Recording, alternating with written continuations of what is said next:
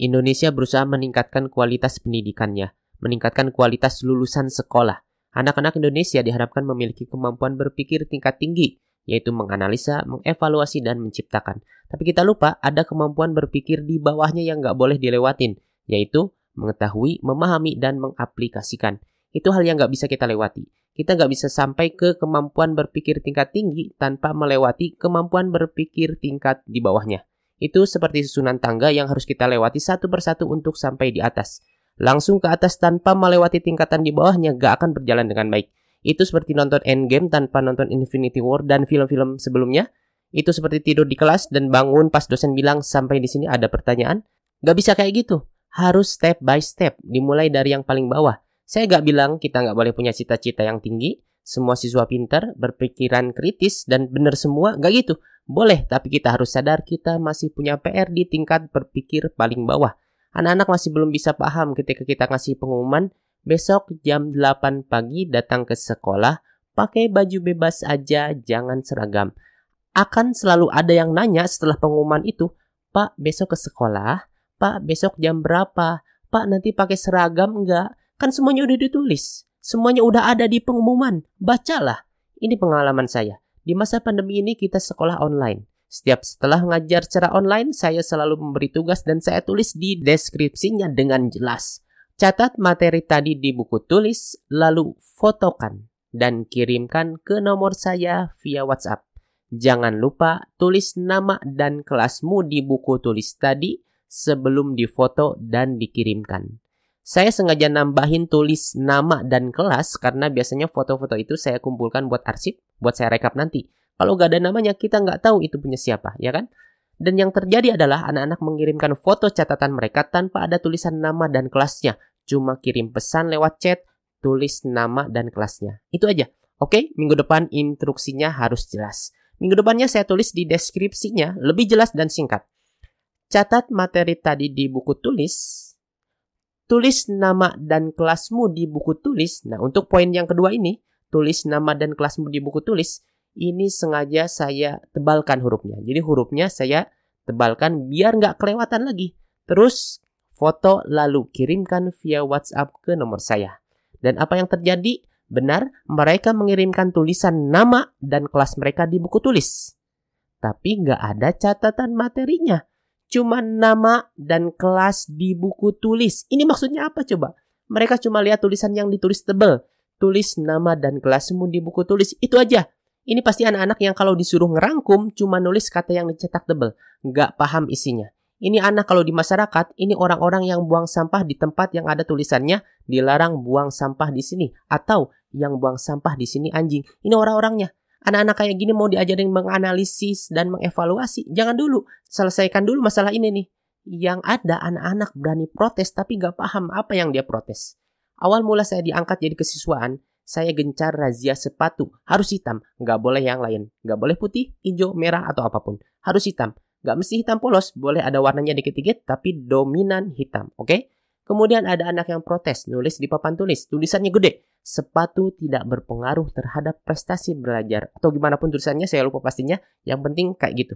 Saya lihat nggak marah cuma heran siapa anak yang nulis ini? Kalau dia bilang sepatu tidak berpengaruh terhadap prestasi atau proses belajar saya setuju karena memang itu bukan tujuannya. Saya nggak pernah bilang pakailah sepatu hitam supaya kamu berprestasi dan belajar. Enggak atau saya bilang pakailah sepatu hitam supaya guru datang tepat waktu dan memperlancar proses belajar. Gak pernah saya bilang gitu. Ya kan? Karena memang bukan itu tujuannya. Kenapa saya wajibkan warna hitam? Karena anak-anak norak. Sebelum saya jadi kesiswaan, gak ada disiplin sepatu. Apa yang terjadi? Ada anak yang pakai sepatu merah. Dan ada yang paling parah, anak yang pakai sepatu futsal warna hijau yang menyala. Hijau stabilo. Itu alasannya. Kalau dibiarin bebas, pasti anak tambah aneh-aneh. Itu karena mereka norak.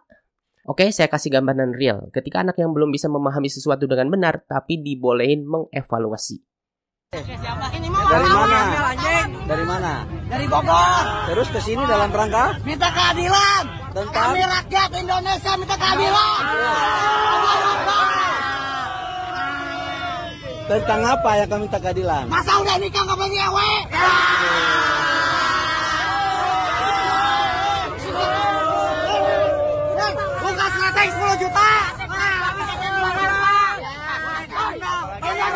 bukan. Mau ngewe aja atur negara. Baik, ada setidaknya dua kesalahan yang dipahami anak-anak ini. Pertama, nggak ada pasal yang melarang hubungan seks setelah nikah, oke? Tapi, walaupun misalkan kita asumsikan mungkin yang dimaksud anak-anak ini masalah suami yang memaksa istrinya berhubungan seksual. Dianggap memerkosa dan bisa dipidanakan. Oke, kita asumsikan mungkin nih maksud anak-anak ini e, pasal yang ini. Tapi jika maksud anak-anak tadi pasal yang tadi nih tentang suami yang memaksa istrinya berhubungan seksual dan tujuan mereka ikut demo adalah membantu kakak-kakak mahasiswa, mereka tetap salah. Kenapa? Karena yang dipermasalahkan mahasiswa bukan itu, tapi fokus mereka adalah masalah kumpul kebo. Ketika dua sejoli yang bukan pasangan suami istri yang sah berhubungan intim dan digerebek kepala desa atau orang tua dari salah satu pasangan tadi, mereka bisa dipidanakan. Itu bukan masalah suami yang memaksa istrinya berhubungan seksual. Coba perhatikan pernyataan salah satu mahasiswa ini. Selangkanganku milik pacarku, bukan milik negara. Mantap. Tuh kan, dia bilang pacarku, bukan suamiku. Ini berarti konteksnya yang seks di luar nikah, bukan di dalam pernikahan. Tapi ngomong-ngomong, ya, wal ketika saya lihat video ini, saya kasihan juga sama mbaknya tadi ya. Kenapa? Karena selangkangannya sudah jadi hak milik pacarnya. Hak milik loh, bukan hak guna pakai. Kalau hak guna pakai, habis pakai masih bisa dibalikin. Kalau hak milik, ini kasihan kalau ternyata putus. Selain harus rela berpisah sama mantan pacarnya, dia juga harus rela pisah sama mantan selangkangannya. Dia harus bisa move on dan mencari selangkangan yang lebih baik.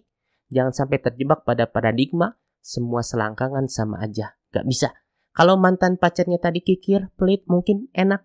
Bisa dipakai sendiri. Tapi kalau dermawan, bisa diwakafin. Dan jadi fasilitas umum. Kita nggak tahu kan?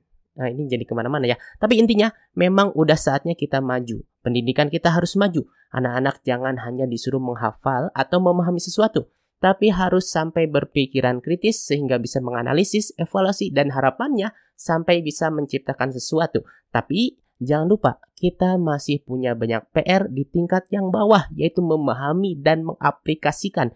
Kita nggak bisa sampai di atas tanpa melewati itu semua.